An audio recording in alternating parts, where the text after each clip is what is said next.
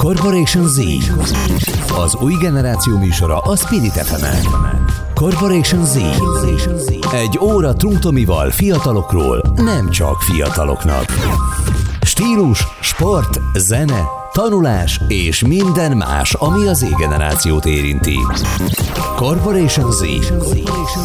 Trunktomival. Köszöntöm a kedves hallgatóinkat, ez itt a Corporation Z, a Spirit fm én Trunk Tamás Double vagyok, és itt a Corporation Z-ben az új generáció témáit vitatjuk meg sok különböző szemszögből, sok különböző vendéggel. És a mai vendégem egy szerintem lenyűgöző személyiség, négy könyvet írt, mert az YouTube-nak az zenei tematikában az egyik legismertebb tartalomgyártója, tanítja az új generációt, évtizedek óta benne van a zeneiparban, az éjszakai életben, és hát most velem osztja meg a gondolatait, Bánkuti Dani, nagyon köszönöm, hogy elfogadta Szia, köszönöm szépen a csodás felkonfot. Én nagyon köszönöm tényleg, hogy eljöttél, és hogy ma beszélgethetünk, hiszen sok az izgalmas témánk. Nagyon sok fiatal támogatsz, nagyon sok fiatal segítesz, edukálsz, a te évtizedes tapasztalataid igyekszed átadni akkor először azzal is kezdeném, hogy alapvetően hogyan látod ezt az új generációt a zenében? Csapjunk is így bele rögtön, egyenesen a közepébe. Ó, hát ez, ez, ez egy nagyon hosszú és bő téma. Ö, szerintem azt mondom, hogy két élő a téma, tehát nagyon-nagyon sok lehetőség van most a 21. század így második érájában, így a 20-as éveket, fú, de fura 20-as évek tehát nagyon sok lehetőség van, viszont amit pont beszéltünk így kamerán, így mikrofonon kívül is, hogy óriási a kommunikáció is, de én azt mondom, hogy még mindig könnyebb most érvényesülni, mint mondjuk a 90-es években, vagy a internet előtti időkben, mert ott aztán tényleg kihalásos alapon, vagy kapcsolati alapon, vagy inkább pénzügyi alapon mentek a dolgok, hiszen az idősebbek tudják, a fiatalok annyira nem. Most egy számítógép kvázi elég ahhoz, hogy összedobd az ötleteidet, hogy csinálj egy zenét, és világsikert ér el vele, kisebb túlzással. Ez nem teljesen igaz, de a számítógép azért már nagyon sok mindent kipótol. Hát régen ez egy samplert, csak nézzünk egy, egy mintavétellel játszott, az volt 95-ben másfél millió forint, és volt benne három hang.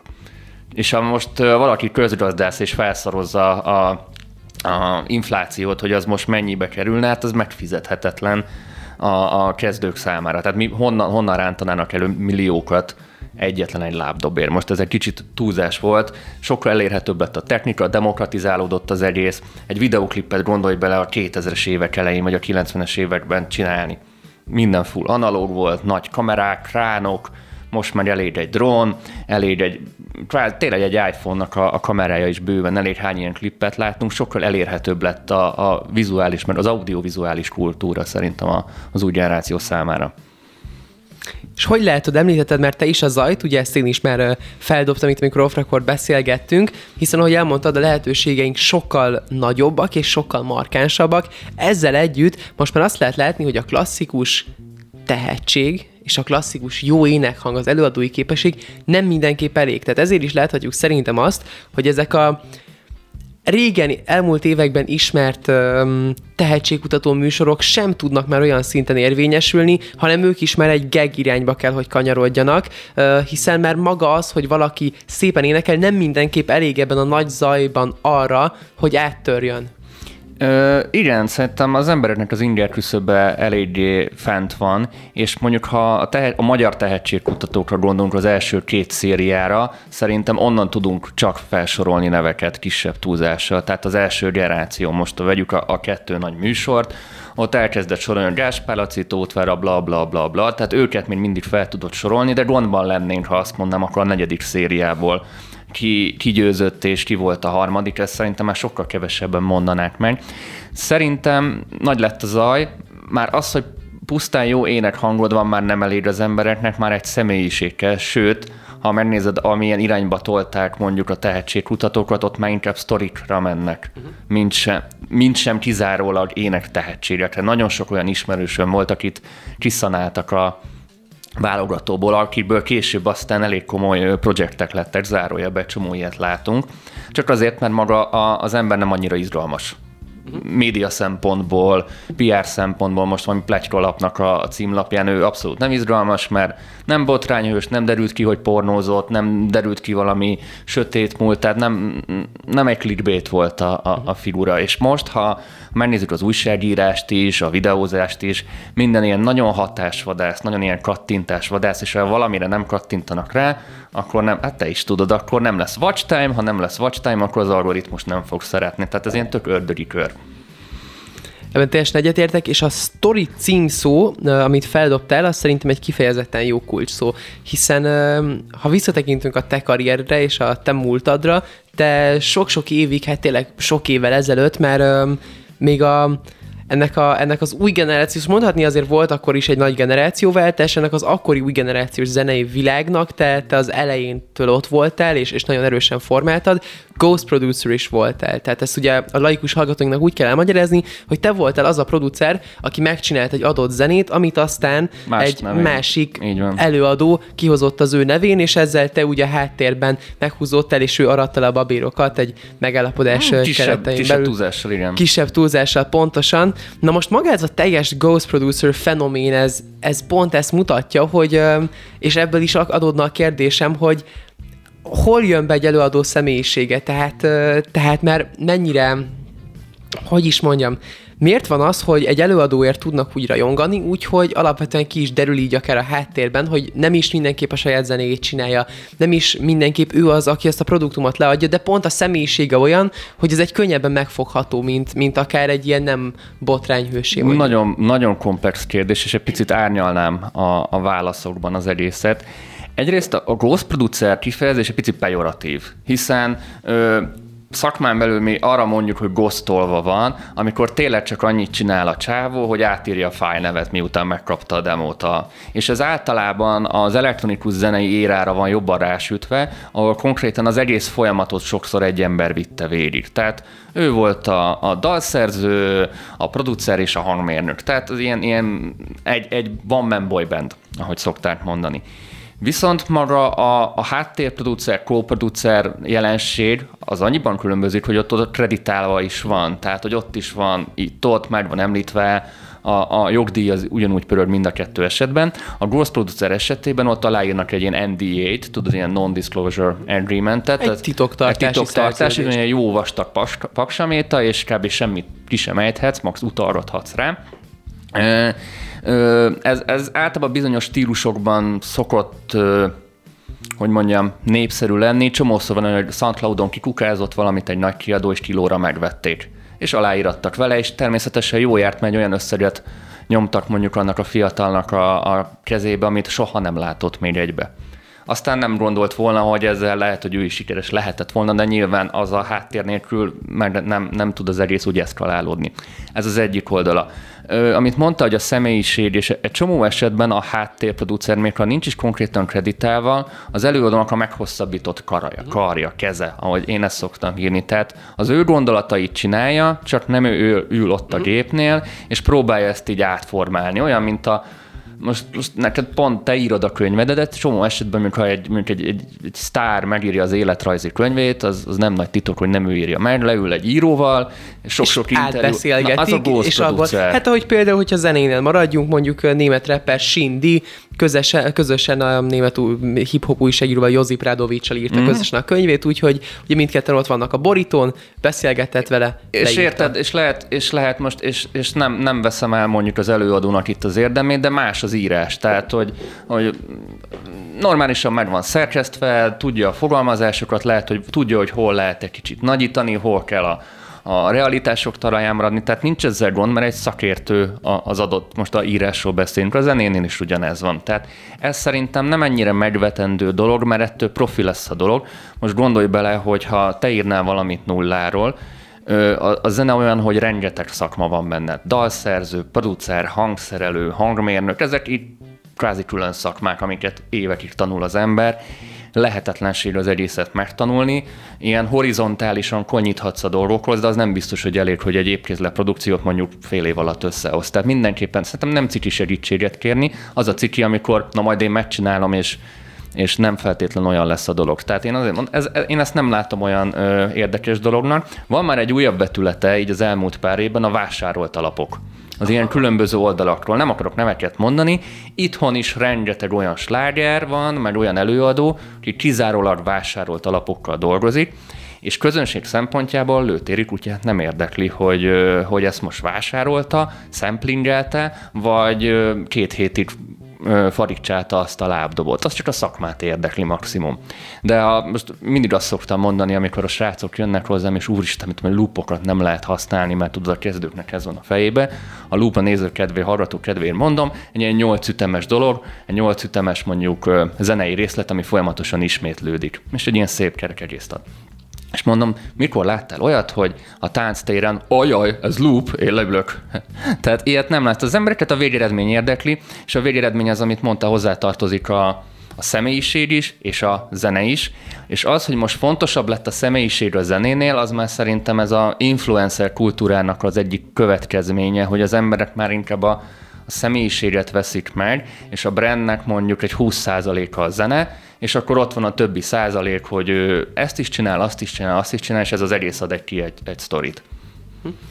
De azt már megállapítottuk, hogy demokratizálódott sok szempontból a zeneipar, egyre könnyebb előadóknak kitörni, többet számít a személyiség, saját úton is meg lehet mindezt csinálni, na most aztán pedig ott vannak még továbbra is azok a klasszikus nagy nevű kiadók, akik azért természetesen meg akarják tartani az ő részüket a zeneipari tortából és az ő relevanciájukat, ők hol jön, jöhetnek most még be a képbe, um, hogy látod, mi a trend inkább, tehát egyre többen akarnak independent, tehát függetlenül érvényesülni, vagy, vagy megvan az a, kiadó, az a kiadói kultusz, hogy azért valakihez tartozni, az egy elég erős dolog. Például ez itthon nagyon erősen vetült le, és, és, és nagyon felkapott témába vált, amikor volt a teljes fonogram díjas, új generációs hip-hop um, kategóriás, mondhatni botrány, amikor nagyon sok független előadó felháborodott azon, hogy nagy kattintás számok ellenére és nagy sikerek ellenére őket nem nevezték, ellenben sok adott esetben kicsit kisebb kattintás számos, de kiadóhoz tartozó nagy részben és, és sok esetben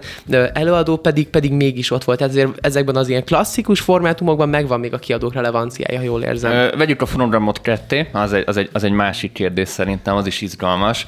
Ö, önmagában azt hinné, tehát ez a Major VS Indie kérdés, amit így felvetettél. Tehát a, én a major alatt mindig ezt a nagyon nagy corporation régi jellegű üzletmodellt értem, mint a Sony, mit tudom én, Universal. Disney, Universal, tehát ezek a nagyon nagyok, és vannak a függetlenek.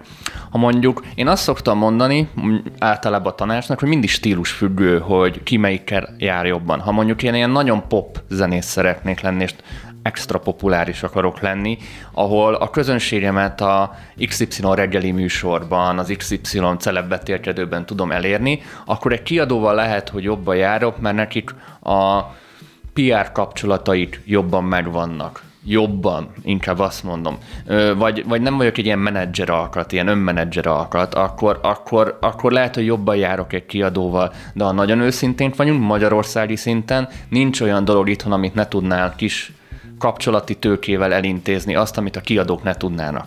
Tehát szerintem Magyarországon a, a, a, a kiadók lehetnek egyfajta kapuőrök, mert mondják, van egy ilyen kifejezés, hogy red light, green light, tehát tudják, hogy mi az a pont, amikor a projektet enged, engedik a publikum felé, és mi az, amikor figyelj, ezt még kéne faricsálni. Tehát egy ilyen tanácsadói szerep, egy, egyfajta, hát nem, hogy mondanám, ilyen mentori szerepet vállal a kiadó, de önmagában szerintem nem tud már annyit hozzátenni, mint régen.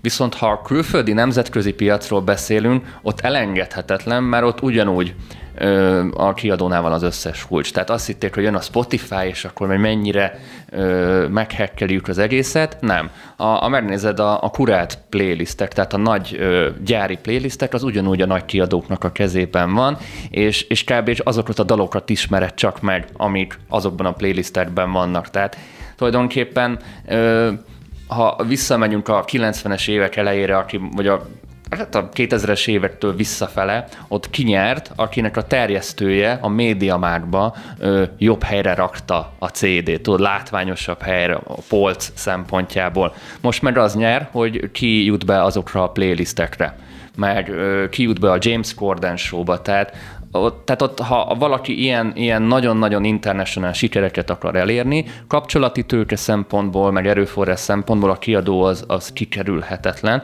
viszont, itt jön a nagy viszont, egy akkora indi ellen, ellenkultúra, tehát egy ekkora egy ilyen indi irány indul, hogyha kevésbé népszerű stílusoknál, most népszerű alatt azt értem, hogy nem annyira rádióbarát, vagy ö, nem feltétlen az, ami mikor a, a, a top 10-ben rohangál, sokkal, de sokkal ö, jobban jár egy indi kiadóval, mert a, a közönség is jobban megtalál, hamarabb körbeér az egész. Tehát a, a nis stílusoknál szerintem abszolút nem, nem indokolt a, a kiadó, és bárki meg tud uh-huh. csinálni bármit.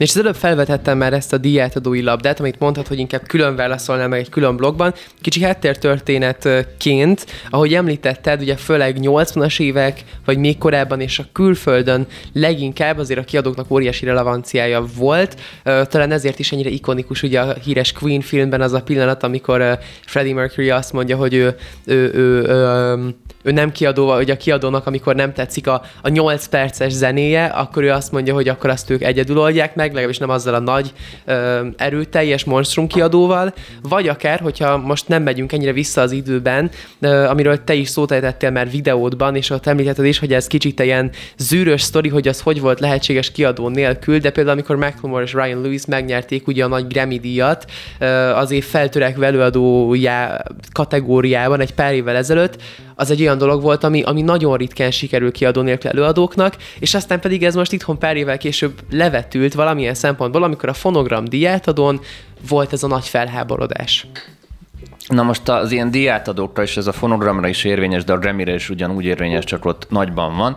Az a lényeg, hogy ezt a belső szakma szavazza meg. A, a Grammy, hát most túlzás, hogy a, a Grammy releváns, már elég sok botrány volt az elmúlt évben a Grammy körül is. Az a lényeg, hogy ott van elvileg egy ilyen 1200 fős ilyen kis association, ahol vannak harmonikus dalszövegírók, menedzserek, stb. stb. és akkor elvileg megrublikázva ott ilyen nagyon demokratikus formában elviekben e, így kéne működni. Valójában itt olyan kicsi piacról beszélünk, hogy szerintem nettó 13 ember szavazta meg ezeket. Tehát 13 ember ízlését látjuk mondjuk egy fonogram díján, és ez most nem támadás, ez konkrétan így van, és bármilyen kiadó nevezhet oda, és mivel alig van itthon kiadó, ezért már a, már a jelöltek is igazából, tehát nem az van, hogy mint egy Grammy esetében, hogy nagyon-nagyon sok kiadóból választhatsz, zárójelben például Grammy-be azt jelölheted, aki, ami amerikai földön megjelent fizikálisan. Tehát már szűkül a dolog, és már egy tök USA-centrikussá teszi az egészet. A, a fonogramon, mert most szerintem a két kezünkön össze tudjuk számolni, amennyi kiadót így egyáltalán ö, így említésre méltó, nem olyan sok van, ha megnézed a jelöltek listáját, valaki meg be kell írni a jelöltbe, tehát bárki lehet jelölt, aki már egy, egy picit letett valamit az asztalra, egy picit normális, és utána ezt három ember, vagy három-négy ember válassza ki. Tehát ez abszolút nem releváns. Tehát, és, és egyszerűen, ha, ha másik lett volna a nyertes, akkor a másik sértődött volna meg. Tehát szerintem ezt lehetetlen sértődés nélkül. Főleg nálunk azért a, a magyar közegben nincs olyan, hogy, hogy mindenkinek jó, tehát valaki biztos, hogy megsértődik, tehát ez így van, ez egyértelműen így van. Én is, amikor ez az egész történet éppen nagyon nagy folyásában volt, én, én egy annyi sztorit tettem ki hozzá, és, és nagyon sokan külön pont mindkét oldalról, akik érintettek mm. voltak ebben pozitív és negatív oldalon, nagyon sok megerősítést kaptam abban, hogy tényleg itt az ideje egy olyan formáját, egy olyan innovatív, revolucionált formáját találni ennek a, ennek a diátadásnak, ami ezt a teljes új generációs közösségi média jelenlétet és mindezt bele tudja venni, hiszen az, ami egy tíz évvel ezelőtt működött, tehát azt már így nem lehet továbbvinni, és, és, ide, és ide valamilyen nagyon innovatív felfogás kell, mert hát Amerikában is, ahogy mondtad, hát, látható, hogy The Weeknd előző évben nem lett jelölve csak Grammy-re, pedig csak mindent, hogy egy példát pedig, mondjuk. Pedig mindent elvitt. Tehát ez tök nehéz, hogy most siker alapon ö, mérünk sikert, vagy, vagy szakmai alapon, mert a kettő az, az abszolút nem ugyanaz. A számháborúzunk, akkor nyilván az aktuális YouTube trending, akármilyen zene az, az megnyeri a, a versenyt ennyierővel, akkor az összes zenér szinte mulatósnak kéne lenni, mert demográfiai alapon az a legnépszerűbb stílus itthon. Arra, arra tuti sokan kattintanak. Akkor meg azért akadnának ki, hogy hogy lehet a legjobb zene most valamilyen mulatós. Most csak mondtam valamit. Tehát ez, ez, ez, ez egy nagyon-nagyon nehéz dolog fölött egy zenét megítélni. Olyan, mint, ez olyan, mint a szépségverseny, tudod, hogy kijönnek eredmények, és akkor ö, biztos van olyan komment, hogy ezt a csúnya nőt ö, jelölték szépség királynőnek, tehát ö, ez, ez nehéz, tehát egy esztétikumról versenyt csinálni, de akkor milyen jövőt jósolsz a diétadóknak? Tehát most már lassan vége a beszélgetésünk első felének, és még nagyon sok izgalmas témák van a második felére, de, de mit gondolsz, hogy akkor nem lesznek egyszer diétadók? Vagy lehet erre szerinted megoldást találni? Szerintem az lenne egy picit barátibb, ha kicsit többfajta diátadó lenne. Tehát akár stílusokra bontva, lenne egy ilyen nagyon-nagyon szakmai, ahol be lehet fejteni, hogy kihasznált minél több akkordot kisebb túlzással, itt és, és ilyen, ilyen zenei maszturbációt lehetne ott kisebb ö, túlzással végezni, hogy ki, ki volt mennyire ö, formabontó. Nyilván lehetne, hogy ki volt az abszolút legsikeresebb, mert az egy teljesen más mérce, mert az esztétikailag nem biztos, hogy jó, tudod, mert ez a, ez a száz légy nem tévedhet ö, című mondás.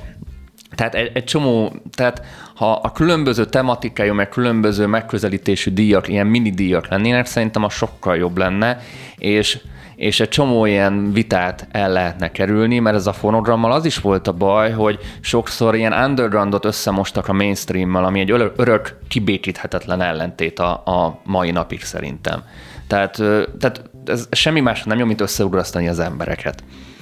Főleg ez ugye ez már egy nagyon komplex kérdés ma, mert hiszen már egyre inkább az underground is mainstreamé válik, és most már lassan a mainstream az underground, de most ezt még forgathatnánk, sűrhetnénk és csavarhatnánk perceken keresztül. Most egy nagyon-nagyon rövid szünetre elmegyünk, kedves hallgatóink, addig is kövesnek minket Instagramon, a Spirit FM-et Spirit FM néven, engem Trunk Tamás Double néven, és Pánkuti Danit Pánkuti Dani néven megtalálják. Néhány perc és visszatérünk több izgalmas témával a zene és az új generáció kapcsolatáról.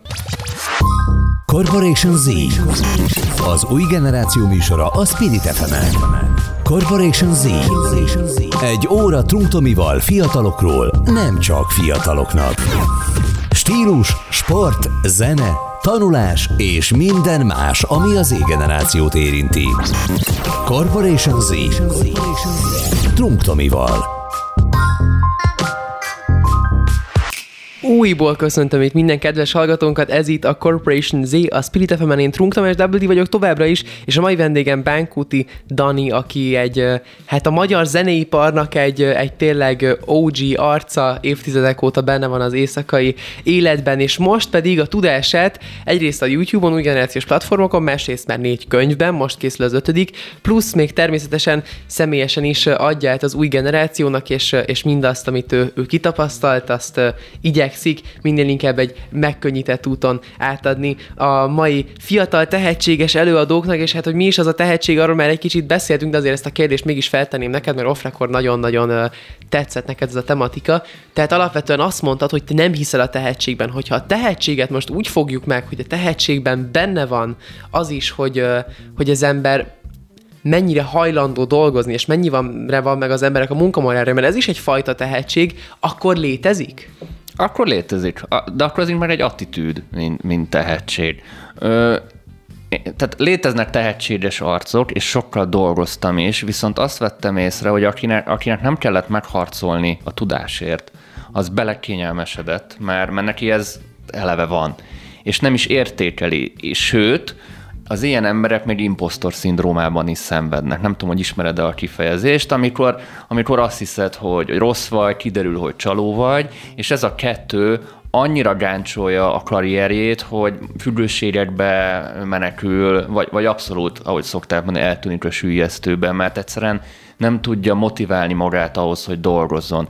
Míg ha egy másik oldalon van egy ember, aki nehezebben tanul, nem fogja föl olyan gyorsan a dolgokat, de szorgalmas, ez már csak azért is előrébb jut, mert ő nem hagyja abba, mert ő, mert ő, mert ő nem áll meg. Ez ugyanaz, mint régen a suliban, mit tudom én, hogy valaki lassan tanult meg olvasni, valaki meg gyorsan megtanult olvasni. Tehát végül mindenki megtanult olvasni, csak ha valaki félúton feladta az egész tanulás, meg az egész olvasásnak a szeretetét, akkor tökre lemaradt attól, aki amúgy sokkal lassabban haladt nála, de, de nem hagyta abba. Tehát itt a, a nem adom fel, szerintem itt ez a attitűd. Nagyon-nagyon egyetértek most minden szavaddal. Másrészt ugye, amivel én, ahogy mondtam, nagyon egyetértek, de, de más meg mondjuk erre, erre előadói, tehetséges előadói mentalitás, meg más azt mondja, mondjuk, hogy ez a, ez a ez a művészi attitűd, ez egy művész élete. Mm. Kurt Cobain és, mm. és még modobálhatnék nagy, erős neveket, de akkor szerintem ez hol válik el? Tehát az, hogy, az, hogy valaki művész ilyen kiéli magát, és a között, hogy, hogy, hogy, hogy, hogy teljesen öndisruptív módon, um, um, hogy is mondjam. Hát azért Kurt Cobain elég öndisruptív. Hát, na, hát ez az, hát ez az, ezért, ezért akarom felhozni ezt a témát, mert ugye, ugye sokan ezt azzal, azzal próbálják ezt a kompromisszumot magukban kihozni, hogy ők, hogy ők nem öndestruktívak, hanem ők igazából csak művészek, akik így tudnak kiteljesedni. Tehát itt azért van egy nagy szakadék, amit szerintem sokan Mármint, hogy, ez, hogy a, exhibicio, a simán exhibicionista, meg a között, aki, aki csak nagyon transzparensen felvállalja magát, és tulajdonképpen a, a publikum előtti vergődéseiből csinálnak karriert és művészetet, mert van ilyen, mert, mert Csóri Kurt Cobain is ilyen volt. Ő, ő a média előtt vergődött a, a betegségeivel, a démonjaival, és, és nyilván, amúgy, ha megnézzük az generációt, ha már ez a téma, és a, a SoundCloud rapperek mennyien hunytak el korán, és milyen mentális problémákkal küzdött, de itt a Billy Eilish-t is bele lehet amúgy kavarni, bár mondjuk most elég érdekes fordulatot vett az egész. Pont ez a transzparens viselkedés volt az ő sikerük, hogy, hogy nem ez a, ez a csiriviri cukormáz sztárság, mint annó, hanem tényleg valaki felvállalt, hogy én is ugyanolyan halandó vagyok, mint te, én is ugyanolyan uh-huh. függőségekkel, lelki dolgokkal, problémákkal rendelkezem, és emiatt persze könnyebben tudsz kapcsolódni hozzá, és ez, ez, ez okozta a sikerüket. Míg van az az előadó, aki nagyon exhibicionista, nagyon meg akarja mutatni magát, és van benne egy kicsi mesterkét dolog is, de ettől független van egy olyan réteg, akinek működik. Erre mondják, tudod, hogy nem is, nem is modoros a legjobb szó rá, hanem ripacs. Tudod, nagyon sok olyan ripacs előadó van, ami, ami megosztó a maga nevében, mert ripacs, viszont van egy, van egy réteg, akinek nagyon bejön, mert szórakoztat. Uh-huh. A, a humorista is valahol szórakoztat, és nem hinném, hogy ha bármilyen stand most leszólítanára, akkor egész nap dobálná neked a poénokat. Tehát tudod, a, a, bohóc, a bohócokra szokták mondani. Tehát azért mondom, hogy szerintem ez a kettő dolog van. Van, aki, van, aki a teljes életét transzparensen, mint előadó ugyanúgy megéli a színpadon is, és semmi különbség nincs, és viszont valakinek ez egy ilyen felvett állarc, egy, uh-huh. egy, egy projekt, uh-huh. És lemegy, és egy teljesen más ember. Nagyon sok olyan embert ismerek, itthon is, meg kint is, akik amúgy egy nagyon introvertált ö, személyiségek, de, de a színpadon meg nem mondanád róla. Ha már feldobtad az előbb Billy eilish akkor egy másik érdekes fenoménre tekintsünk rá, mert ez nele is sokszor felvetült, mint kérdés, hiszen van ez a kifejezés, hogy industry plant, tehát ezek a zenei világ által, a nagy kiadók és a nagy személyiségek által mesterségesen kreált személyiségek és, és sikeres karakterek, akik, akik olyan jó azt mondani az ember, hogy jókor voltak jó helyen, de valójában jókor tették őket jó helyre. Ennek van egy ilyen, van egy ilyen nagy, öm, nagy kultusza, például, hogyha mondjuk az elektronikai zenei világnál maradunk, tehát Martin Garrix egy olyan előadó, akinél ezt nagyon sokat felhozták, és nagyon sok ilyen, ilyen plegyka keringet sok ideig, hogy, hogy őt bizony hátulra rakták oda, nem magának csinál, nem tehetséges, stb. stb. stb. Én ezekben nem mindenképp hiszek, vagy valahol úgy gondolom, hogy mindig kell hozzá egy személyiség, hogy egyáltalán el is nagy ember oda, főleg most Billy Eilish szem szempontjából ez egy megcáfolt teóriává is vált, de ez egyre felkapott, felkapottabb témává válik. Ezt a kérdést te hogy látod? A Gerix egy jó példa, én belülről ismerem a dolgot, mert nagyon sok embert ismertem a, a, az ő baráti körén belül, és tudom a valós sztorit. Nagyon röviden összefoglalom, tehát őt 18 éves korában ismerték meg egy ilyen hirtelen boom a Animals kapcsán. Ő valójában már 6-7 éve ghost producerként dolgozott ugyanabba a kiadóba be. És őt úgy ö, emelték be oda, hogy a csomó szám sikeres lett, amit csinált másoknak, és megkérdezték, hogy ki a franc ez a gyerek, ö, foglalkozzunk meg vele, foglalkozunk vele. És utána a, a fiókban volt az Animals egy ideig, és senki nem gondolta volna, hogy ekkora siker lesz, és volt egy ilyen előpromó, kiküldték pár DJ-nek, meg, meg ki is szivárgott, és az volt a lényeg, hogy mivel még nem, nem volt publikus az egész, egy ilyen ID néven ment. Az ID az az szokott lenni, hogy, hogy még nincs neve, tehát ilyen no title Untitled Project. És mivel ez egy, ez egy ilyen nagy, az a bedroom hangzás egy ilyen nagyon divatos hangzás volt, akkor volt a Hardwell, meg, meg ilyen nevek voltak, azt hitték, hogy ezek a nagyok. És akkor ilyen néven elkezdett terjedni, hogy biztos a Hardwell csinálta, biztos a Tiesto csinálta, stb. stb. És senki nem ismerte a nevét. És ennél a, akkor átment a zene, hogy, hogy érezték, hogy itt egy kicsit újra kell gondolni az egészet, és ott abban a pillanatban jött be a Scooter Brown, a, akkor a Justin Biebernek, az Ushernek, az Ariana Grande-nak a menedzsere, aki a menedzsere lett, de annyit érdemes tudni, hogy az apukája a, a, a Gerixet négy éves kora óta járatta a legkomolyabb holland zenesuliba, ahol ott nem csak az van, mint itthon, mint ami a jazz tanszéken, hogy nagyon jó megtanulna gitározni, amúgy flamenco gitározott a srác, hanem hogy ott, hogy industry, business, tehát ott egy ilyen nagyon komplexet tanulnak, tehát a srác ott tulajdonképpen gyerekkora óta, nem azt mondom, hogy erre készítették, de ő, akkora rutinja volt, mint egy 25 évesnek, mert gyerekkora óta ezt csinálták, és, és a Scooter Brownék a, a klip megjelenés előtt 3 millió dollárt tettek a Animalsnek a promójába. Na, és akkor innentől kezdve lett publikus. Tehát, tehát kell... ez egy keveredés. Tehát, Tehát kellett... azért itt jön be az a kérdés, hogy mi a tehetség, hogy alapvetően az, hogy tudod persze jó zenét csinálni, ahogy most, de, de, ahogy, de, ahogy elmeséled saját ott. maga, plusz az, hogy egyáltalán az, hogy az egy dolog, hogy oda teszi az apukája mondjuk XY évesen egy zeneiskolába, de hogy azt ő azt kitartóan végigcsinálja, az is egyfajta tehetség. Tehát ez azért láthatunk olyan személyiségeket, akik ezt nem tudják végigvinni. Meg a, a Gerix egy vele. olyan millióból egy példa, ami, ami szerintem sokkal negatívabban hatott az emberekre, mert mindenki azt hitte, hogy meg lehet ezt csinálni, amit ő nem. Ezt nem lehet megcsinálni. Ez egy nagyon-nagyon ritka példa mert ő személyiségileg is egy olyan ember, aki, akire valahogy nem hatott a sztárság. Tehát uh-huh. ő, ő ugyanolyan ember maradt a barátai elmondásai alapján, és sok barátját ismerem a mai napig, és azt mondja, a csávó dettó olyan, mint mielőtt ő világsztár lett volna, és ilyet azért nagyon-nagyon ritkán látni, hogy valaki ennyire ilyen humble maradt, mert általában mindenki, hát kicsit, főleg 17 évesen, 18 évesen kine szállna el egy ekkora sikertől, mindenki mondja, hogy király vagy, elhiszed, hogy király vagy, és ezzel az a legnagyobb baj, utána nem fejlődt hiszen mindenki csak dicsér, aki, és senki nem fogja neked megmondani a frankót, mert akkor már nem leszel a barátja, érted? Tehát ilyen nagyon egy buborétba belekerülsz, egy pozitív buborétba, és ott már nem fejlődsz, csak lefele van. Biztos egy olyan, szerintem a menedzsmentje is, meg a családja is egy olyan szupportív, támogató kör volt, akik, akik nem engedték szerintem, hogy mondjuk egy olyan tragédia legyen, mint mondjuk az Avicii-nél, vagy mint mondjuk a, a Tensionál, a Lipipnél. Tehát egy csomót mondhatnék, ahol nagyon berántotta az industry meg az egész, és, és kifacsarta magából, és, és tragédia lett a vége.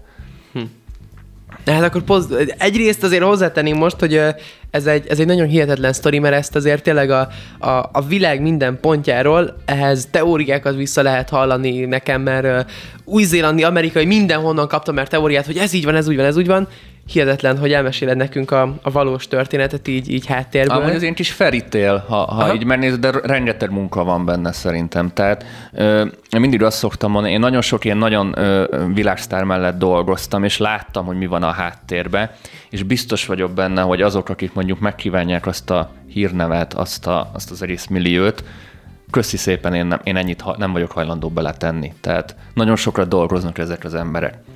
Hm ez tényleg egy olyan dolog, amit sokan nem vesznek észre, és ezért uh, sokra azt mondom, hogy, hogy underrated is ez a teljes uh, szakma, és ezeknek az embereknek a tehetsége vagy személyisége, hívjuk ezt most bárhogy is attitűdje, de, de kanyarodjunk egy kicsit pozitívabb és, és érdekesebb irányba, hát legyen ez pozitív vagy negatív, de minden esetre egy, egy érdekes fenomén, méghozzá az, hogy az elmúlt évben a hát mondhatni a hip-hop és a rap azért egy, egy nagyon mainstream műfajá vált. Ezt már beszéltük, hogy az undergroundból lesz a mainstream, de itt tényleg azt lehet látni, hogy uh, még a mulatóst említette a YouTube trending uraként, mostan azért, hogyha belenézünk, szerintem úgy 10-ből 9 szám, vagy legalábbis 8 azért erőteljesen rap itthon is. Mégis nem játszanak itt a rádiók rappet. Egyáltalán nem. Tehát Görcs, nekem megjelent még uh, tavaly augusztusban a, a Crazy Life című szám, a Filius day közösen, amit én, uh, én az a típus vagyok, én, én, én nekem sincs menedzsmentem, semmilyen, mm. én ezt szeretem saját kezemben tartani, tehát én voltam az, aki az összes ismerősömet a különböző tévécsatornáknál, ahol ben voltunk, végig telefonáltam, hogy van ez izgalmas projekt, stb. tökre örültek, de rádiók, ezt, ezt saját bőrömön tapasztaltam meg, és, és sok olyan nem nevek nélkül olyan telefonszámot adtak át nekem, hogy figyelj, megpróbáltad, de nem. Tehát, hogy nem, nem fogják. Úgyis egy görcsös elzárkózás van, kívül itt a Spirit fm mert itt, itt, itt folyton megy a rap is, és, a, és az igazi új generációs slágerek, de szerinted ez miért van? Akkor tisztelet a kivételnek, így kezdem a, a, a fogalmazásomat. Szerintem elsődlegesen azért, mert, de ez amúgy az egész magyar üzleti életre is szerintem érvényes, hogy nagyon még az idősek, az idősebb generáció van a döntő pozícióknak az élén, akiknek megvannak a berögzött szokásait, is még úgy élnek, mint a 90-es évek lenne. Ez a, ez a, médi, ez a médiára szerintem unblock érvényes itthon. Nem látni azért nagyon fiatal, fiatal arcokat döntő pozícióban de a politikában sem. Tehát idősek a politikusok, idősek a programigazgatók, és ők még a bevált régi old school módszerekben hisznek, hogy fókuszcsoportos vizsgálatok, stb. stb. A nézőknek mondom, hogy, hogy tesztelgetik, hogy milyen zenék mennek, és hogy nehogy elkapcsoljanak, mert hát akkor nyilván reklámidőt már nem lehet úgy értékesíteni, és, és egy ilyen nagyon statisztikai alapon megy az egész, itt, itthon van egy pár rádió, aki ezt, ezt, ezt nagyon maximumra vitte, de ez sajnos oda kanyarítja a dolgot, hogy a, azon a top 30-on kívül, amit rotálnak egész nap, nagyon más nem fér bele, mert nem akarnak kockáztatni, mert egy olyan dolog, ami egy picit edgy, vagy, vagy egy picit akár megosztó lehet, ott már nagy már elkapcsoljon a hallgató, és, és van egy ilyen biztonságjáték benne, és szerintem ez a médiára így unblock érvényes, és talán azért van a YouTube-nak meg a közösségi médiának akkora ereje, mert ott, ott ez a jellegű kapuőrség kikerül, uh-huh. és, és ha, ha megnézed, hogy kik a legnépszerűbb arcok itthon, ö, olyan számokat csinálnak, most tök mindegy, hogy milyen videó témában, amit mondjuk egy főműsoridőben egy tévében nem tudnának megcsinálni. Amikor a Spotify feltűnt ugye a láthatáron, az egy streaming platform zenék számára, sok előadónak volt ez a gondolata, hogy na most akkor ezek a, ezek a kapuőrök eltűnnek, kidőlnek, és, és egy teljesen hát demokratizált műfaja válik a zene. Ez sok szempontból meg is történt, sok szempontból nem is, de például, ha már a Spotify-nál tartunk itthon, az egy érdekes fenomén, hogy valamiért minden környező országban, de valahogy nálunk az a Spotify-nak a kultusza valahogy, valahogy nincs meg. Tehát, ha megnézzük a YouTube kattintás számokat itthon, és összehasonlítjuk mondjuk nagyságrendileg egy Németországgal, ahol... Ú, de jó, hogy a németeket mondod tízszer annyian él, vagy hát nem is, tehát nem is akarok számokat mondani, de hát sokszorosa a magyar lakosságnak, mégis a magyar zenék meg tudják szorongatni azokat az ottani kattintás számokat YouTube-on, miközben hát tekintünk Spotify-ra, tehát ott, ott, ott századánál nem tud vagyunk sokszor. Nagyon-nagyon jó téma. Elő, én csomó statisztikát láttam minden évben. Először is én itthon azt látom, hogy itthon a, a zenei felhasználók 80% a YouTube-on hallgat zenét az ingyenes verzión, és nem a prémiumon. Ö, itthon volt, most egy kicsit visszatekerjük az időkerekét, itthon a letöltést soha nem büntették. A saját magad számára letöltés, mind a németeknél jött a cech az 1000 eurós cég, ha bármit is letöltötti az olaszoknál is, egy, csomó országban. Ez, ez gondolom te is tudod tanúsítani. Persze. Sőt, itt hozzátenném, mert értem, hogy akarsz kiukadni, és nem akarok felveszakítani, és visszadom a szót, csak pont ehhez még emlékszem egy három évvel, négy, három évvel ezelőtt nagyjából egy nagy konferencián, amikor még ott voltam, akkor voltam 14 éves talán, és emlékszem, hogy az RTL akkor akart elinteni ezt az RTL mostot. És jöttek a nagy projekttel és a nagy ötlettel, óriási prezi volt, és mindenki oda volt érte, és aztán jött az, az egy slide, amikor ott volt a kutatásuk, a belső kutatás, hogy magyarok hány százaléka hajlandó fizetni tartalomért. És amilyen 90 százalék nem volt. Amúgy Tehát, nem mi vagyunk a legrosszabb. Az oroszok rosszabbak, meg a lengyelek. Láttam, láttam, én mikor a Kontornál dolgoztam, az a legnagyobb német major, én ott láttam, a, láttam egy csomó adatot, iTunes stb. A legrosszabb az oroszok, ukránok és lengyelek, magyarok voltak. Konkrétan, amikor még az iTunes nagyon ment, napi öt letöltése bekerültél a top 10-be Magyarországon iTunes-on. Ez azt jelenti, hogy annyira kevesen vásároltak zenét, ez még a, a torrent időszak, a streaming előtt, amikor még mindenki torrentezett, meg fórumozott. Most szerintem azért ez már egy picit enyhült, tehát ez egyszerűbb befizetni egy streaming szolgáltatóra. Visszatérve a kérdésre, mivel ö, szerintem a tartalomért való fizetés abszolút nem volt itthon egyáltalán kultúrába beleépülve. Nagyon, van, van egy réne tök jó sztorim, ezt tetszeni fog. Német rajongók írtak annó, amikor még az Antoánnal dolgoztunk, és német VS magyar magyar, rangó, magyar rajongó.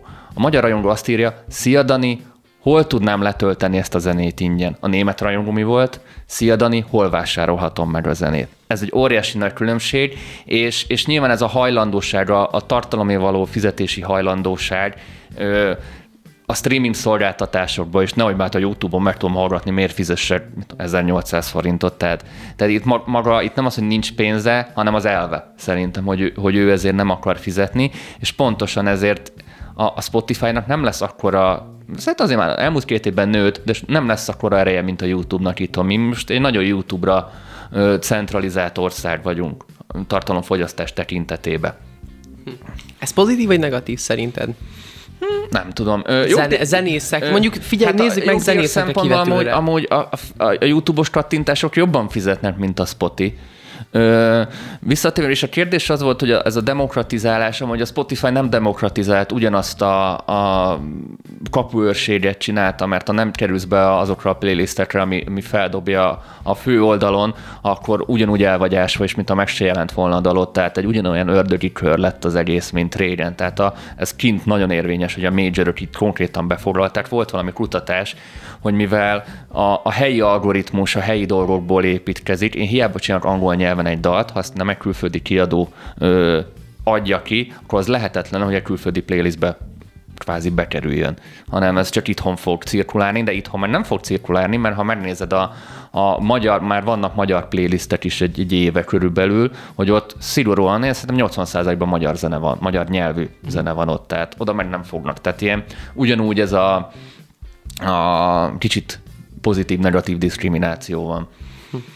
Értem, és már erre is, mert a következő kérdés is meg lenne a fejemben, de lassan hát lejár a beszélgetésünkre az idő, pedig nagyon sok jó kérdés van. Még egy téma van, amit még azért felvetnék, és ami szerintem izgalmas, hiszen uh, ugye, ahogy mondtad, mondtuk már, sok világsztára dolgoztál már össze, jelenleg talán az egyik legfrissebb projekt, amiben benne vagy, ugye uh, én még jó öreg Paul Street barátomként is nem videóztunk közösen, mm. most már Azariaként uh, nagy sikereket ér el a, a zenei térben, és ezért uh, rajta keresztül ugye őt te nagyon mm. támogatod, nagyon belelátsz ebbe, abba, hogy, hogy mi is működik mm. ma igazán a zenei téren az új generációnál, és egy érdekes kérdés szerintem, amit sokszor alulértékelnek, vagy nem tudom, hogy te ezt hogy látod, ezért is tenném fel ezt a kérdést, um, az az ilyen klasszikus dolgok, az élő hangszerek, amikor például a, a, az én zenémet, a Crazy Life-ot csináltuk, én ragaszkodtam ahhoz, hogy élő szakszofonos mm. legyen most, az új zeném, ami érkezik, nem akarok túl sokat leszpoilerezni, az orgonát is egyértelműen mm. élőként akarom. Tehát szerinted ö, ott vannak a komputerek az applikációkkal, tele